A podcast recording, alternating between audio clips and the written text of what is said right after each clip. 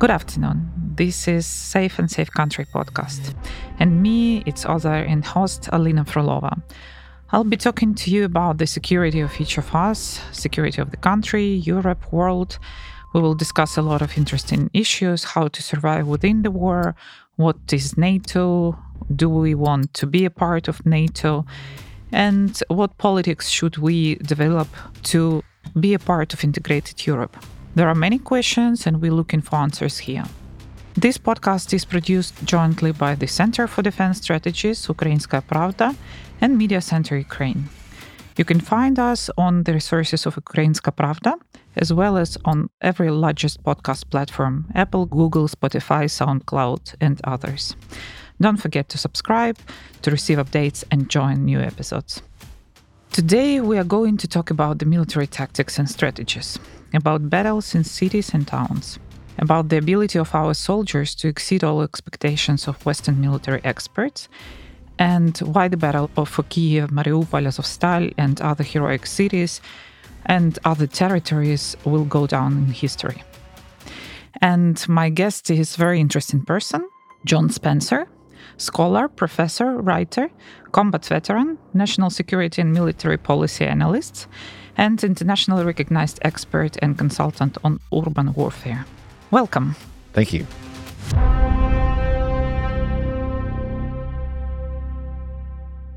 Can you tell a little bit about how you became an urban warfare specialist?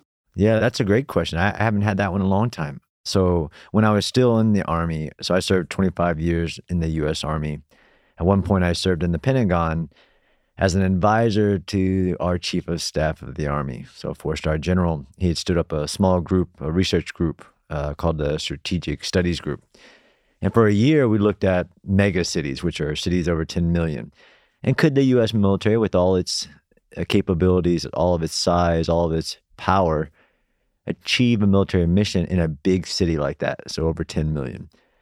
And that was my introduction into studying urban warfare. I had experiences in Iraq and other places in combat in cities, and I knew how hard it was. But that was about 2014. I started studying it academically.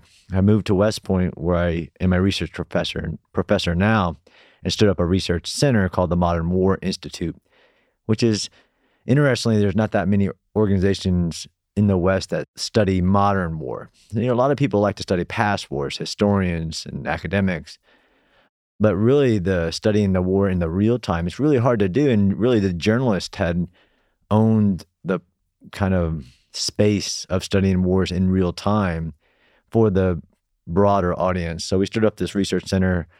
I helped start it, and then I started writing about urban warfare and really identify that there was a major gap. There's really not that many people in the world that study only urban warfare, because everybody likes to study wooded trench warfare, you know, all these other types of mountain warfare, but it's incredible around the world. There's no research centers solely, or soldiers, even in the U.S. military. There's not one person in the U.S. military who only studies fighting in cities. And you mentioned contemporary warfare, yeah? So when before this, like a full invasion, everyone was saying that the time of like a very conventional war has passed. We see that European countries, for example, don't have so many tanks. Half of them were not operating at the moment of invasion. So most of analytics and military personnel were targeted at, I don't know, hybrid, cyber, and so on. What we faced here, that's very conventional. It looks like, I don't know, from the Second World War pictures. But at the same time, Ukraine uses a lot of drones, Russia too. Ukraine uses a lot of some kind of modern equipment to control the operational field. So what is contemporary warfare? What's about? For real, that's an academic course of many, many lessons. There's always been a camp who study past wars, and there's always been a camp that try to make believe on what they think the future of warfare is, right? The robotics, artificial intelligence, all these things that you don't need anymore. Really, Ukraine has reminded, what I like to tell people is Ukraine has reminded people what matters most in war. It's not who's the biggest. It's not who has the most advanced technologies. It's a combination of a lot of things. But Ukraine is making, unfortunately, although I want the war to end tomorrow, Ukraine is showing the world, to include the U.S. military, the biggest and most powerful in the world, what real contemporary warfare looks like. It is a combination of the old with a combination of the new. It is a combination of all forms of power. Just because you have an ideal big military, the Russian military was never going to, and they realized it too late, defeat Ukraine, because Ukraine is not just Ukraine's military. Ukraine is people. It's industrial capability, it's innovation, it's educated population, and it's will to fight. So no military could have done that. So this is what, contemporary warfare is Ukraine. There are variations. Not all war is the same in different parts of the world, not warfare, but this is why we teach military theory. In Ukraine, you can see all these old theories from Sun Tzu 2,000 plus years ago to Clausewitz, all these guys that we teach. And those guys, we call them masters of war, the great captains, were teaching this stuff back then, but the world was starting to forget about it. And they use bad examples, right? We use examples of wars where it was over in 96 hours, like the Desert Storm and things like that. And then I think, personally, that Russia had believed all that in themselves and okay, we can do this real fast with a small force and because it worked here, here, and here. Well, you can't misapply principles onto every situation. So what is your mission now in Ukraine? What you're doing here? So I've been coming every 3 to 6 months to do research, like we were just talking about, on modern war. And then I write about it. I do lectures. I have a podcast. I teach all around the world what the lessons I'm gathering from Ukraine's fight for survival, from the national level, strategic, down to the tactical, what's working, what's not, what we've been reminded about, such as artillery and things like that the world had said, we don't need that anymore. So I come in every time because you can't study war from afar. You really can't. So I come in, I meet with commanders and veterans, and I go to the battlefields, I walk the ground, especially at the Battle of Kyiv. I've spent a lot of time, over a year, studying the Battle of Kyiv so I can take those lessons and apply it around the world. And what do you think about the Battle of Kyiv? Well, that's a long one. I'm still learning all the what we call the fog and the friction of war. But there are ways you take a capital city, and then there's ways you don't take a capital city. But then you have to plan for the contingencies. Russia thought they could do more than they could, and when they faced a problem, they weren't able to adapt for many reasons. The military wasn't able to adapt. And they had been told the wrong things, right? The intelligence about they would be welcomed and all these things. And then they attacked across 7 fronts. But I call Battle of Kyiv, when I present, the most decisive battle of the modern era. And by, let's define modern era, since the end of World War II. Because it was the only battle, as I teach battles in West Point, a decisive battle, right? A decisive battle is one that determines the outcomes for both sides, strategic outcomes. Russia in February, in the full-scale invasion, wanted to take Ukraine, wanted to remove the Ukraine's government and its autonomy, wanted to recolonize it back into the Russian Federation. It instead stated that's the strategic goal. Ukraine's strategic goal was to survive as an independent, democratic, self-determination nation. So that one battle, although all the battles mattered, so the Battle of Chernihiv, the Battle of Sumy, the Battle of Mariupol, they all mattered. But the decisive battle was the Battle of Kyiv. So once Russia lost and withdrew, got defeated and surrendered on April 3rd, that was it. The war of Ukraine had been won, although the fighting is going to continue because all of Ukraine is Ukraine. But the fight for Ukraine as a democratic nation, as its own nation and its identity, Russia lost that, and then it changed its goals. That wasn't really what we were doing. We just wanted the Donbass and southern Ukraine. They're changing all the time. But you said one very important point, which is also for me the question, that Russia had wrong misperception, wrong data from intelligence. At the same time, in the beginning, Ukraine, I believe, also made a lot of mistakes, or because we didn't have the data, or because we didn't pay attention to data. And the same mistakes actually were done by all the politicians in the world, from democratic states, because they obviously did have the data from intelligence, but the decisions which were politically made were not relevant to the situation. They didn't have plan A, plan B for the invasion. It was just one plan that Russia will come, and then it will be like a small rebels, and then everything will happen. Why you think although you have a lot of, I don't know, academies, think tanks, centers of study in Russia, why so many mistakes were made at this first point? Mistakes from within Ukraine, mistakes outside of Ukraine, what we call intelligence assessments. I don't think the world or even Ukraine knew how much Ukraine had changed after the 2014 Maidan Revolution. The government, the military, the police, that there was enough change to tip it towards really reinventing itself. So maybe some of those assumptions about the way that Ukraine would respond to Russia might have applied in 2007. But after the invasion in 2008, 2014, the war against terror, counter-terror mission, I think that there wasn't enough people, intelligence, politicians, all that in Ukraine to understand what is Ukraine. Because this is what we teach, right? It's so hard to study what will happen until you put it to the test. So Russia's military, I used to sit in briefings where Russia's military was getting better than the U.S. in things like long-range artillery and things like that. Mm-hmm. All that's on paper until you test it.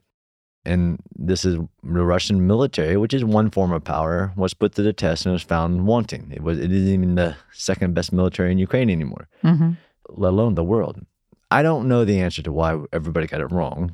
I think, and even me, they didn't know Ukraine. They didn't know Ukrainian people. Even in Ukraine with politicians, right? That all war is politics, but when you actually fight a war for survival, you use best military advice because you start to get into operational capabilities, knowing what to protect, knowing what to prioritize or the sole objective.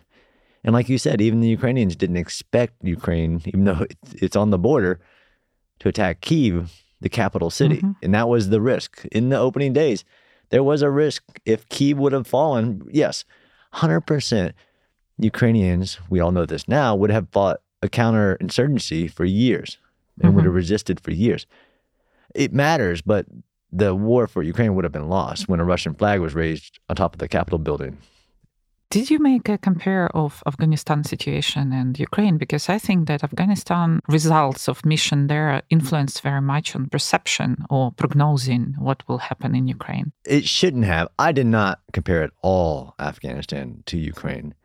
Even in security assistance and training other militaries, the culture is it literally is night and day. And if somebody did that, then we have terms for this, basically. When you don't study or understand in the context of the place where it is, right? Ukraine's history is ancient. I mean, Kyiv predates Russia. It's understanding that tacit awareness of what is Ukraine, what it is to be Ukrainian. I knew not to compare at all Afghanistan to Ukrainians. And this is really this idea on why I studied the Battle of Kyiv too, because it applies. So I wrote a manual. I don't know if you saw it. When the war started, as a civilian, right, with no association, I have to be very clear on that. I wrote a manual to help Ukrainian civilians resist. It's called the Mini Manual for the Urban Defender. Mm-hmm. And it did great. I was so humbled when I saw territorial defense and civilians looking at the manual and learning what to do to help defend their cities. Because there's very specific urban things that can be done to slow a military down. You can block the streets and do all this.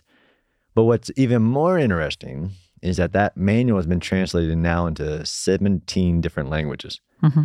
Because in the world, there is this idea of sovereign nations and nationality, right? I am Ukrainian. I am Polish. I am Lithuanian. This is very important in human nature. But there's an idea of what's called total defense, which means that if another country invades, then everybody will resist. Everybody will defend who they are. And this is what Ukrainians really had to show the world. Unfortunately, I believe this as well, is that one of the reasons why Ukraine had to defend itself because it had to show that it was Ukrainian. The people had to stand up and resist, and they did that in spades from February 24th to today. I mean, it's just amazing.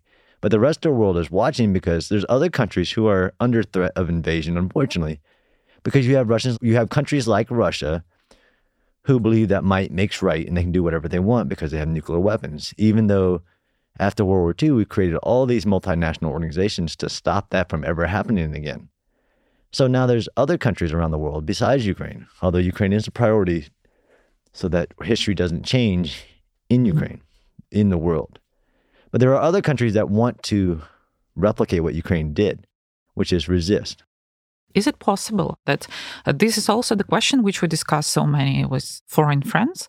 Is it possible to replicate it? Or this is just like a mixture of local traditions, history, which gave the force to defeat Russian or defend ourselves? Can it be some kind of, guidance afterwards? I think it can. One, don't learn just from the successes, learn from the mistakes. And like you said, there were mistakes in Ukraine. There was a lack of preparedness to defend everywhere. Yeah, we started territorial defense just building up just in few months before, although the law was ready like a few years before the full-scale invasion. And they thought that the Russians would only come from the east, and that's where most of the military was and the priorities.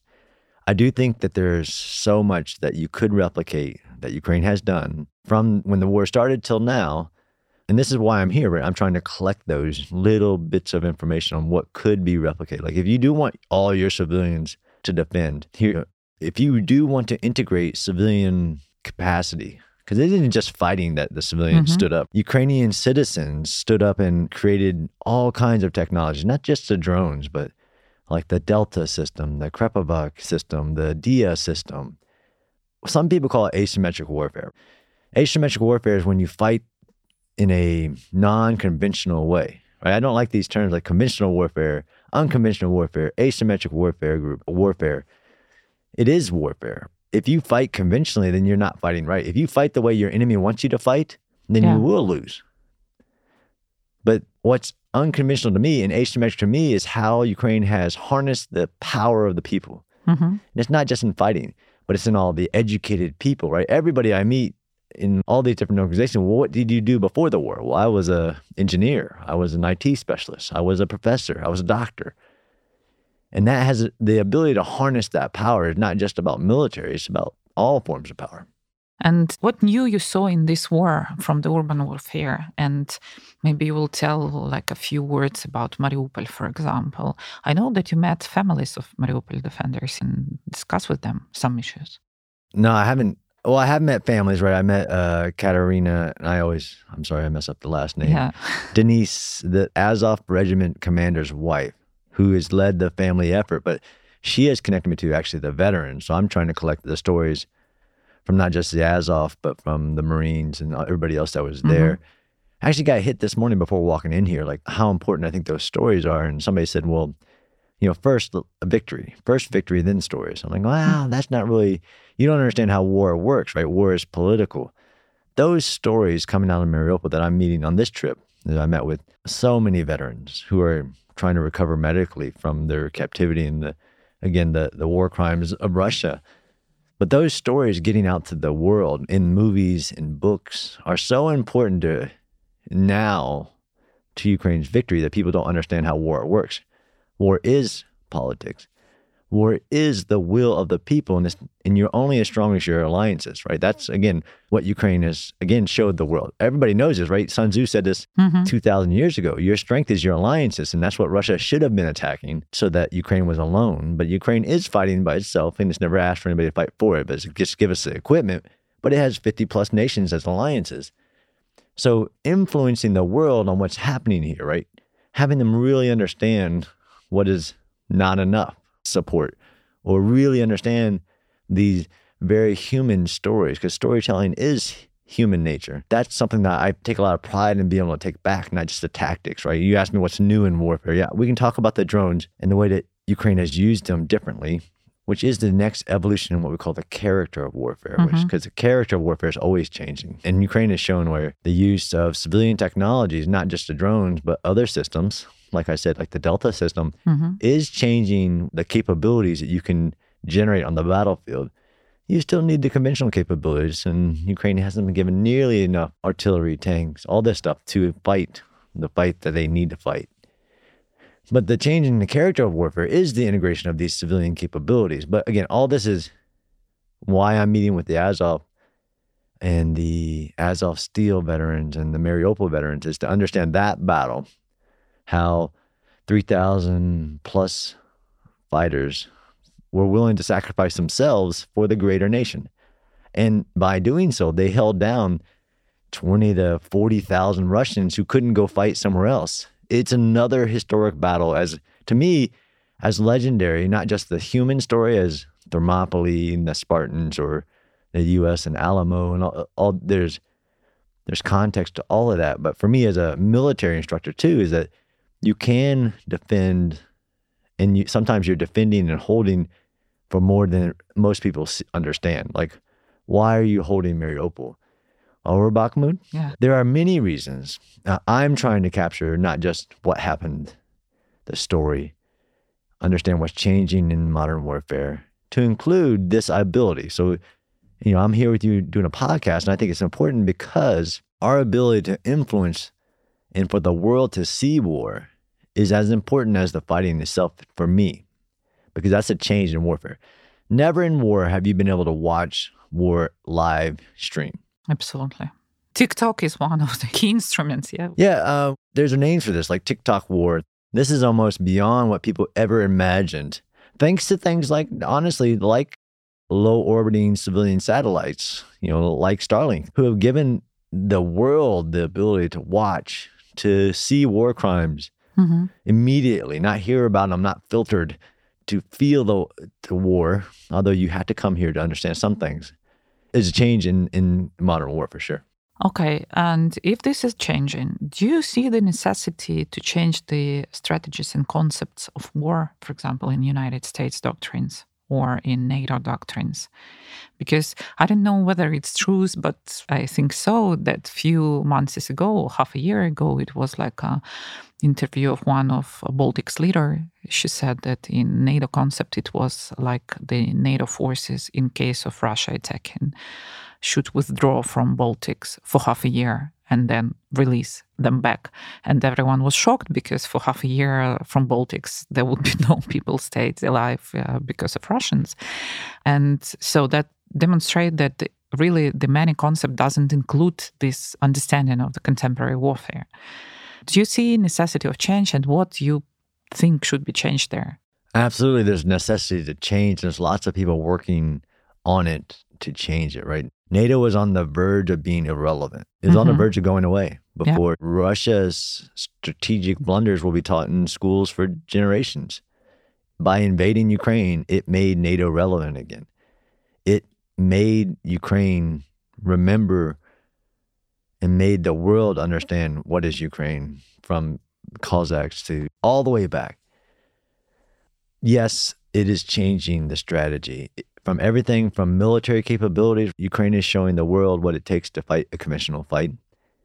We've closed down most of these capabilities, and all of NATO countries, Western countries, are having to make massive societal changes to understand what it would take to defend yourself, which is deterrence, because you don't want to fight.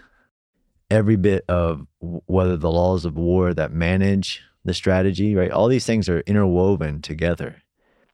There are such big changes. Now, is it happening fast enough? You can argue that, and I know that the conference talked about some of this. It's a long list, but yeah, NATO's changing, the size of force, the threat that is Russia and other countries to what we call the global international order.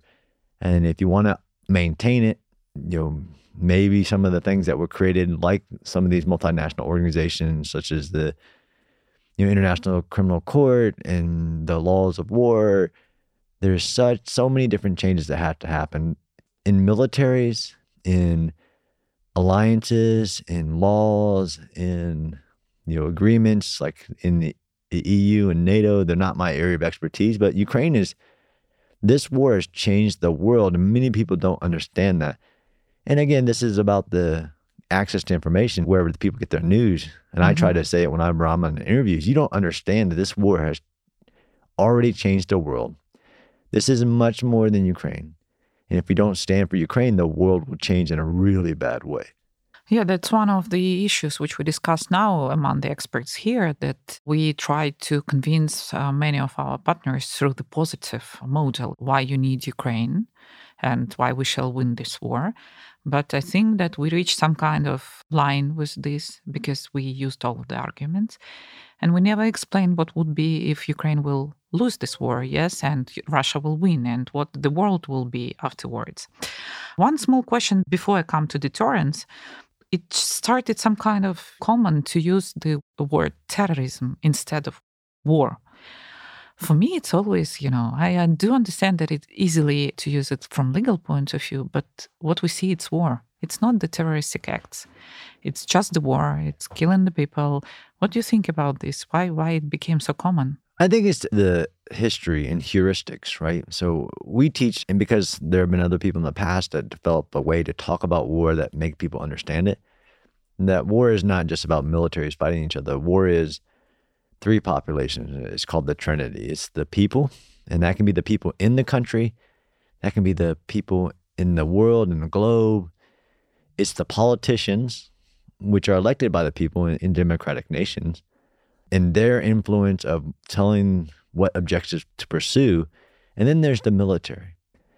So in this idea of why do we keep saying the word terrorism and the use of the word terror, because of the global war on terrorism, it's a heuristic for people to understand evil. And that's what it is. I mean, that's what Russia has done in Ukraine is evil. And they use terror. This war in Ukraine's fight has put everything that we ever said would prevent wars like this from happening again to the test. It's put the ideals of sovereignty, of post-colonialism, recolonization, genocide, taking war to the people, not to the military. All these things that after World War II, we said never again, right? That's the slogan, never again. I think people in trying to understand the war in Ukraine have used terrorism as a heuristic to understand how bad the things that Russia does, and there's no accountability. So yeah, I agree with you that it probably shouldn't be used as much as it is, right? But that's, Russia uses war crimes as a method of warfare. Right? It attacks the people, and we've had uncountable number of air raids just on my visit here, this trip, and wants the people to fear so that they will influence their politicians to change what they're doing and come to some terms. It'll never work. But for the outside audiences, unfortunately, it's a way to try to communicate, and why I think this is so important that organizations like yours just continually try to communicate to the people of Ukraine, to the people of Europe, to the people of the West, and to the people of Russia on understanding what's really happening here, the genocide, the attacking civilians every day. That is using terror as a method. And that's the definition of terrorism, right? You're just trying to instill fear on people so they do something, right? You're trying to coerce them to do something. It is terror, but it is also war, and it's a legal war. There are ways to legally, and now things about, so what? I don't follow the rules. Now what are you going to do is getting put to the test. And that's what Russia wants to test. Like, I don't care. I'll commit genocide. What are you going to do to me? I have a nuclear weapon. And there should be more being done. And this is the test. Okay, so coming back to deterrence and nuclear weapon, this is the next red line, 120 red line in this war. Right. Russia actively now used the Zaporizhzhia nuclear plant as the blackmailing instrument and usage of tactical nuclear weapons too. In accordance with the polls which are done in Ukraine, more than 86% said that even in the case of use of tactical nuclear weapons, Ukraine shouldn't be ready to go for negotiations. So it's not we do not afraid, but we do understand that if we lose this war, we lose our nation and our state. So we don't have a choice. Okay, nuclear weapons to nuclear weapons. But still, there is a lot of fears in Western countries. My feeling is that they are more connected to the, difficulty to make a decision how they will respond than to use of it. But how realistic you think is the nuclear weapons usage in Ukraine? That's first. And the second, nuclear weapons as a deterrence factor didn't work if Russia is here. I mean, they started this war. So what should be a deterrence model? That's, again, another huge question. We've done deterrence conferences at West Point because there's many angles of that question. First, you know, how likely is it that Russia would use a nuclear weapon, even a tactical nuclear weapon, which is over the last year has taken on its own misconceptions, right? Tactical nuclear weapons was a very likely scenario coming out of World War II, where we didn't want to use a city-destroying tactical nuclear weapon like Hiroshima and Nagasaki. They were actually like big artillery rounds. It was, we all had them. The Soviets had them, the U.S. had them, and everybody had these smaller tactical or nuclear weapons that they thought they would use on the battlefield to achieve military goals. They weren't meant to be war-ending weapons, but people have used tactical or nuclear weapons to mean different things over the last couple of years. I actually think, so we also teach that trying to understand the goal of Putin or Russia is hard, right? Because who's calling the shots, all these things. When you try to determine what's the political interest of Russia other than just to destroy Ukraine, where is he willing to, you know, stop and all this? Putin isn't evil, but I don't think he's irrational. Most people believe it's called rational actor theory. He's rational. And all, you know, dictators and tyrants and across the history of time, their number one interest is survival. Survival as the leader and survival as the political party in charge of their nation and imposing their will on everybody else. If a weapon of mass destruction, it doesn't have to be nuclear, it could be chemical, biological, is used in Ukraine, a rational actor would know that that would change everything. And the West has been pretty clear on that. And I actually think the West has clearer plans on what it would do if that happens than it does right now. Then on, you know, the escalation for this weapon, the escalation for that weapon. We don't want to make him mad. We don't want this to happen. It's all in this gray area of political calculation. Nuclear or WMD at all actually would trigger very planned things. For example, if a tactical nuclear weapon was used in Ukraine, our political leadership already said that it would require for national interests of like the United States and the UK of the immediate and destructive response, like destroying the Russian military in Ukraine immediately, destroying the Russian Navy in the Black Sea immediately, overnight. And that's not me and John Spencer talking. I can't say that, but that's our political leaders. And I think there are war plans that it would be an immediate response. Immediate. And that's, again, that is deterrence because we've made it very vocal, right? Even the U.S. senators came out and tried to pass a bill to make it even clearer, but it's not, actually not necessary. It's a plan. And I know that Russia knows that. And by communicating to that, we're actually trying to talk to also people under Putin. Like, look, if you let whatever crazy scenario that happened, there is no more Putin. There is no more Russian government as it is today. There is no more Russian military like it is today. That's deterrence. When you can change an actor's actions, that for me, you can never say it's not possible. It's just on likelihood, very unlikely that they would be that stupid and self-defeating like that, because even evil, rational actors want to survive. And that would change everything.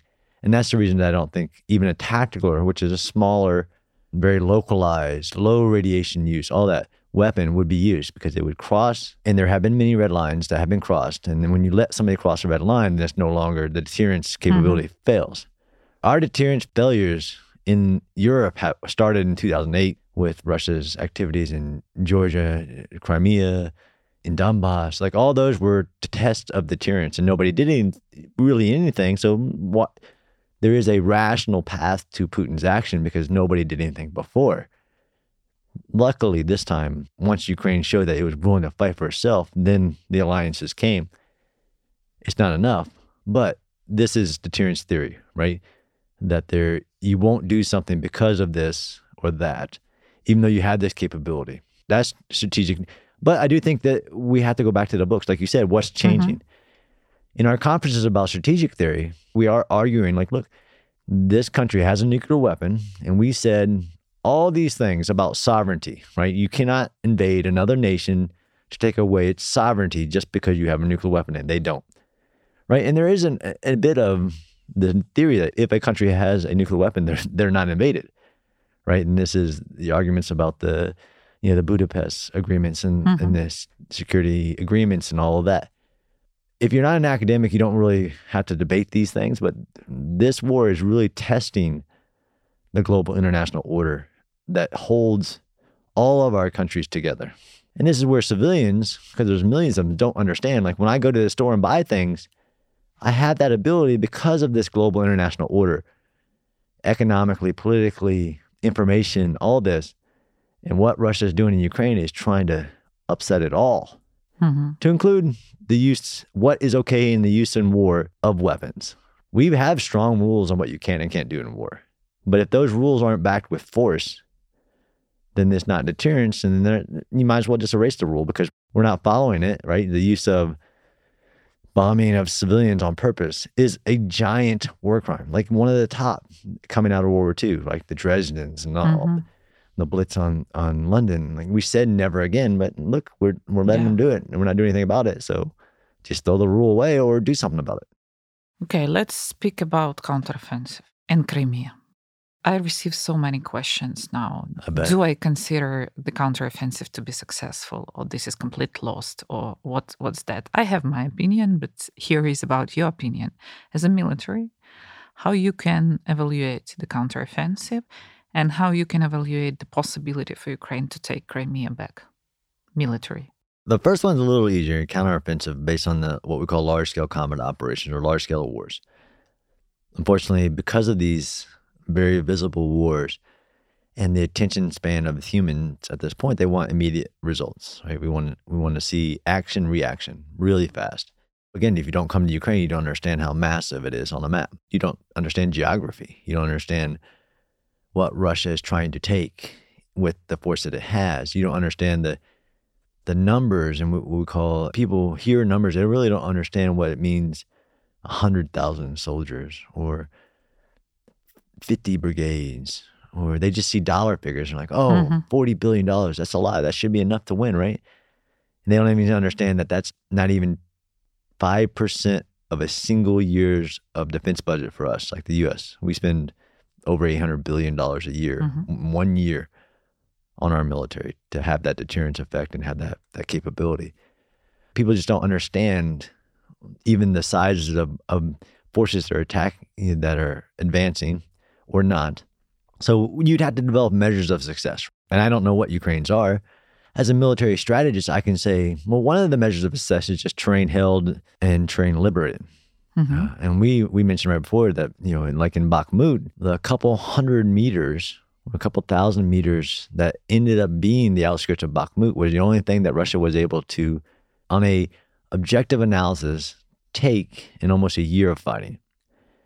So on the counteroffensive, Ukraine, mobilized what it could with forces, received what it could in Western equipment, and developed this number of assault brigades to conduct the counteroffensives and liberate land. So one of the assessments on how's the counteroffensive going, yes, there are lots of people that wanted immediate results. Like, well, that's not war. Ukraine doesn't fight attrition warfare. It doesn't sacrifice soldiers like Russia does, right? 100,000 dead and wounded to take Bakhmut. Ukraine's not going to fight that way. It cares about its people. And that's, again, the huge difference that needs to be publicized in war, that countries that do that, the Soviet way, to sacrifice 1 million people, and like, that's just a number in that for those countries that don't care about their citizens. Ukraine's not going to fight like that.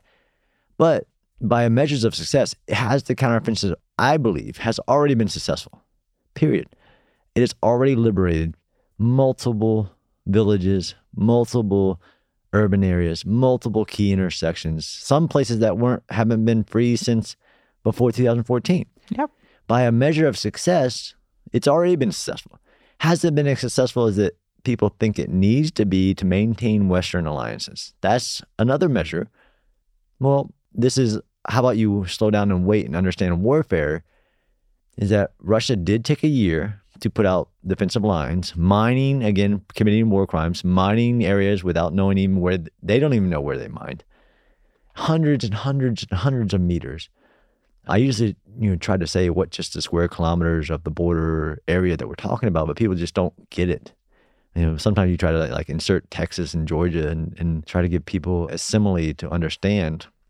But Another measurement in counteroffensive is that it hasn't fully deployed, right? Somebody wants to call it a defeat, right? Mm-hmm. In my opinion, as a strategist, as a military student of warfare, it's already successful. It's already liberated more land than Russia did in a year. Yeah. It hasn't yet deployed the majority, even half of the forces that were allocated towards the counteroffensive. Mm-hmm. So everybody wants to, now. Like, that's not your decision to make. Ukraine will advance when Ukraine knows it is an acceptable amount of risk to Ukrainians, Ukrainian soldiers, men and women fighting for survival. It's not going to just waste tens of thousands of lives to achieve happiness from somebody else. So we know that Ukraine hasn't deployed even half of the brigades allocated for the counteroffensive. So somebody wants to point on the map, everybody wants to hurry up and say, okay, it failed. That's ridiculous. It's already a success. And the true success, where it's ultimately able to achieve in this counteroffensive, is yet to come. What are the true objectives? Nobody knows except Ukrainians. And that's a secret, and I don't want to know. Good comparison was used by Ben Hodges. Look back at Normandy. We all considered this operation to be successful, but just to remind you timing of this operation. And within this time, like 1 month, they just cannot be landed on the land. They were just trying, making attempts. And if you are within this period, you cannot evaluate this as successful. But looking back, you do understand that they reached the purpose of this operation afterwards. Yeah, that's a great analogy.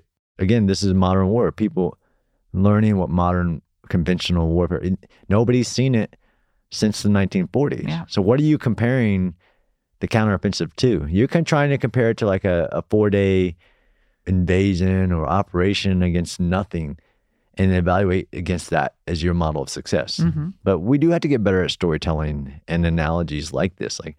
But stop comparing Ukraine to wars that have no similarity to Ukraine, right? Stop comparing it to anything that's happened in the last 50 years. Mm-hmm.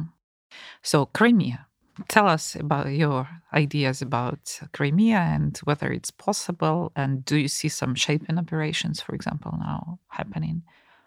There's a lot of variables there. I'm a student of Ukraine as well, understanding the history of Crimea, the history of internationally recognized borders, the history of independence. Not one area of Ukraine is the same as the other. Is it military capable to take back Crimea? Absolutely. Mm-hmm. Will Russia politically allow that? What can Russia do? Russia has deployed what military it has and struggles to keep its military in Ukraine fed, equipped. It doesn't have some magical other military. Militarily, Ukraine could take Crimea, absolutely. And if it says it will, I believe them. They will. Mm-hmm. The politics of it is the other interesting question. This is where you try to get into your enemy's head on what will it do. I agree with General Ben Hodges, who is one of the few out there that I know is a student of this and listens and comes and tries to get people to understand. He says, you don't have to, you can put Russia at such a great disadvantage in the Crimea Peninsula, in the area, that they'll have no choice. And this is what people don't understand in war too, is that that's one of the goals, is to give your enemy a choice. Either leave or die. Mm-hmm. And what we've seen in this war so far, that Russian soldiers, when given the question of leave or die, they leave. They don't fight like the veterans of Mariupol, who are willing to give everything to be free and for their nation and who they identify as. That's not Russia. That's not Russian soldiers in Ukraine. So I agree with General Hodges that when Ukraine's ready, it can put Crimea with the weapons it already has at such a disadvantage that give them the question, do you want to die or will you leave? But then there's all war is politics. So what is the political problem? All war ends at the table. It is Ukrainian people's, and I've heard President Zelensky say this, and this is of a true leader. It's not up to me how this war ends. It's up to the Ukrainian people. If the Ukrainian people says we will fight for every inch to reestablish the 1991 borders, and I believe they'll fight for every inch. But all war ends at a political negotiation table. That is the definition of war. It is two countries seeking political goals. All war ends at a political table. Ukraine will come at that table at a great position of strength. But will Crimea be the one thing that the other side says, no, this will never end with you on Crimea, with the loss of you know, our naval base with this or that. Hopefully, Ukraine continues to gather strength where it won't matter what the other side wants. Crimea is both a very big tactical question based on military capabilities, but a more so than other questions, a very strategic question on what will Russia do. I mean, hopefully Ukraine continues to be able to make it. It doesn't matter what you want to do, and this is what's going to happen.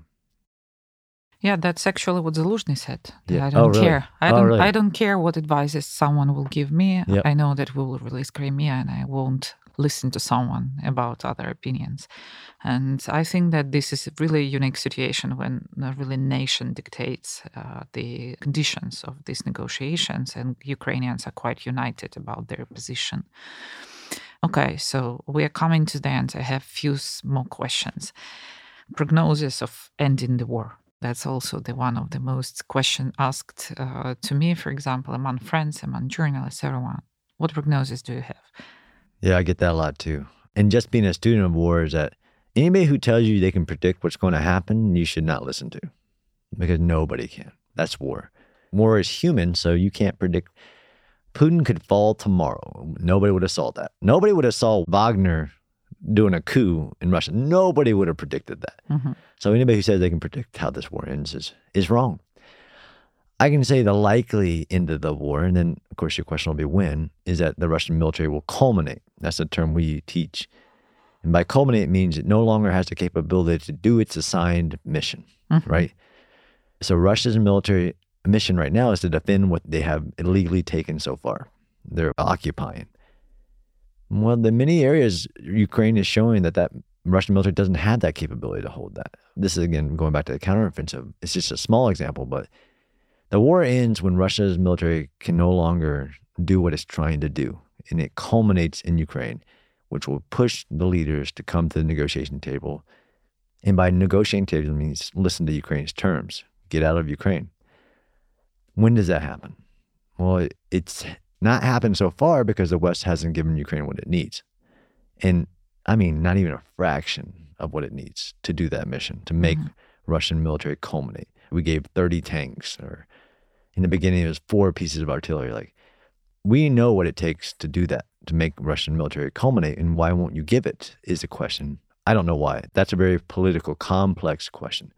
But war is a little easier than politics. I'm saying it will end with Russian military culminating. It doesn't have the military to fight the fight it's trying to fight right now. And Ukraine, unfortunately, although it loses soldiers every day, and that's horrible, the Ukrainian military, the Ukrainian society actually gets stronger every day. So the military is growing in size, and it's growing in capability, and it's growing in experience. So it's just a clock ticking against Russia. The longer it tries to do what it's doing, the faster it will be defeated. So everybody wants to know how it ends. For me, easy. It ends with military culmination. And Putin can want all the things at once, but it doesn't have the military to do that, then you don't get that. When does that happen, though? Well, you know, a lot of that relies on other people in Ukraine. The counteroffensive is happening, but it's happening with what you fight with the military you have. It's happening with the equipment that it has. This is why people are more comfortable talking about weapons than they are other things, like training and everything else. I used to say that this war goes on, the conflict goes on for months, not years. Whereas other people say 2 years. Other people say multiple years. I personally, my gut feeling, again, this is why predictions are so hard, is that the Russian military doesn't have years. It doesn't have the capability to.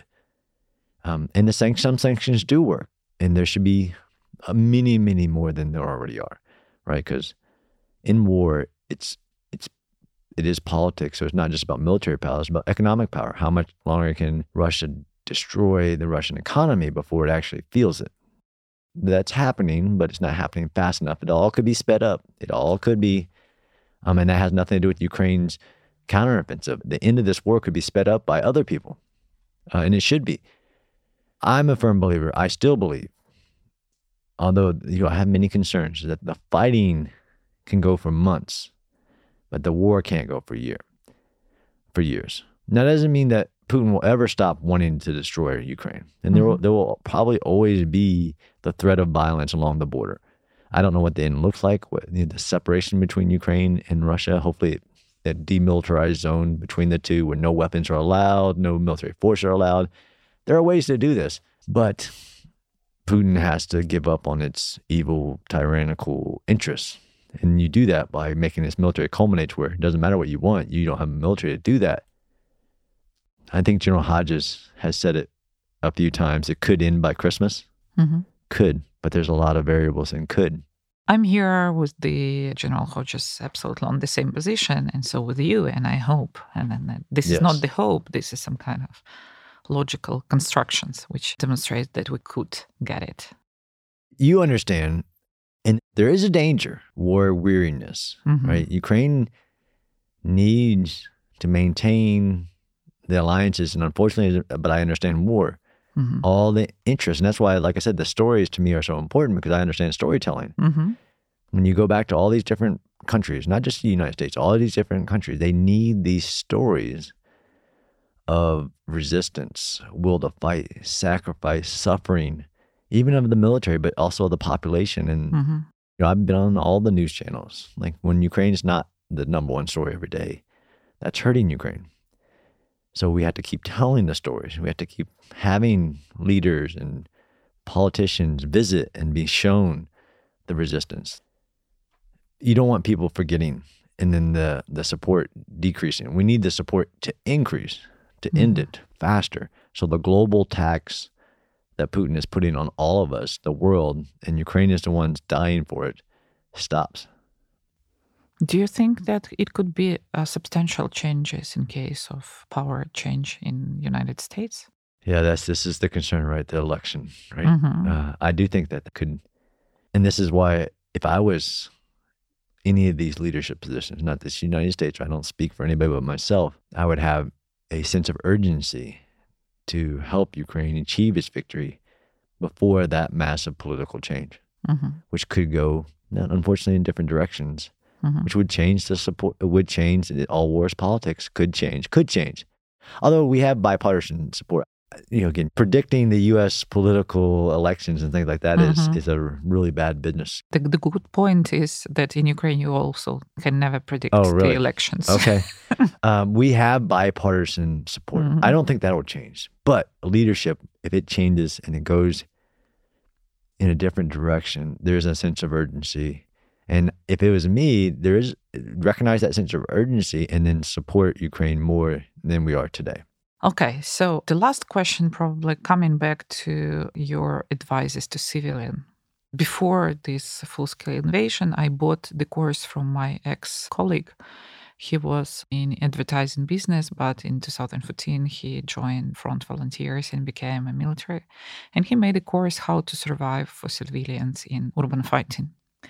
And I just distributed among my colleagues, family. My sister said, I don't believe that it could happen in reality. I also said to her that with high probability it won't happen, such a massive urban fighting, but still we need to be prepared.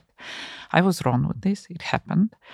So what are your advices now for civilians who are still staying in Ukraine with all these massive attacks, with still potential fighting on the streets, and what's the best model for them to use? Preparedness is the ultimate form of deterrence. Is when you know that you yourself are prepared for whatever it is, whatever emergency, whether it's air raids or full war.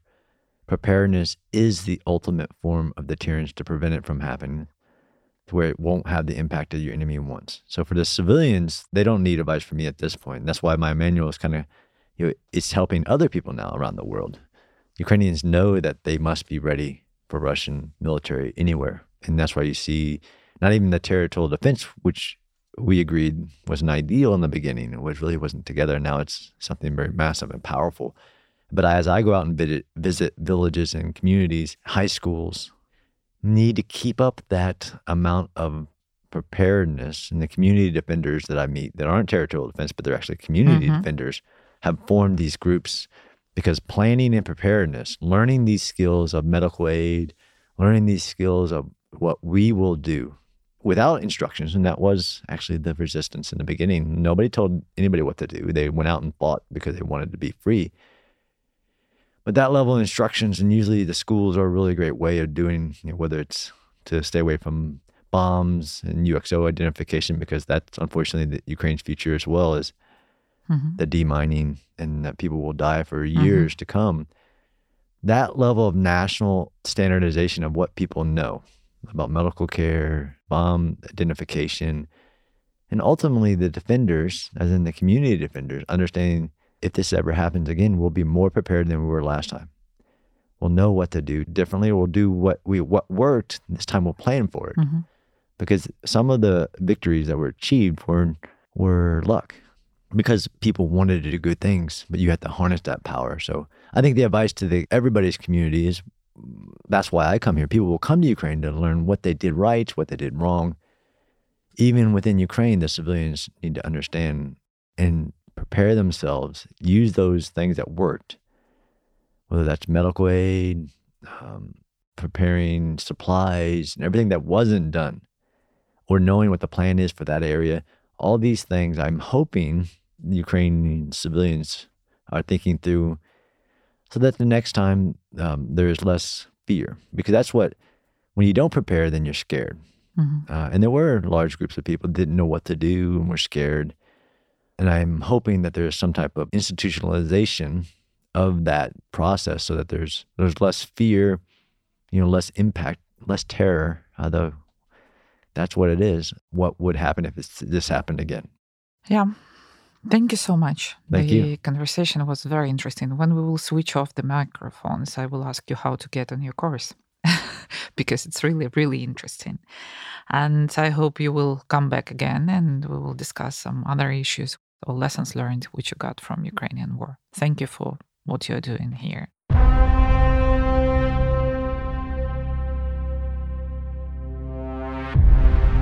Just to remind you that it was podcast Safe and Safe Country, and my name is Alina Frolova.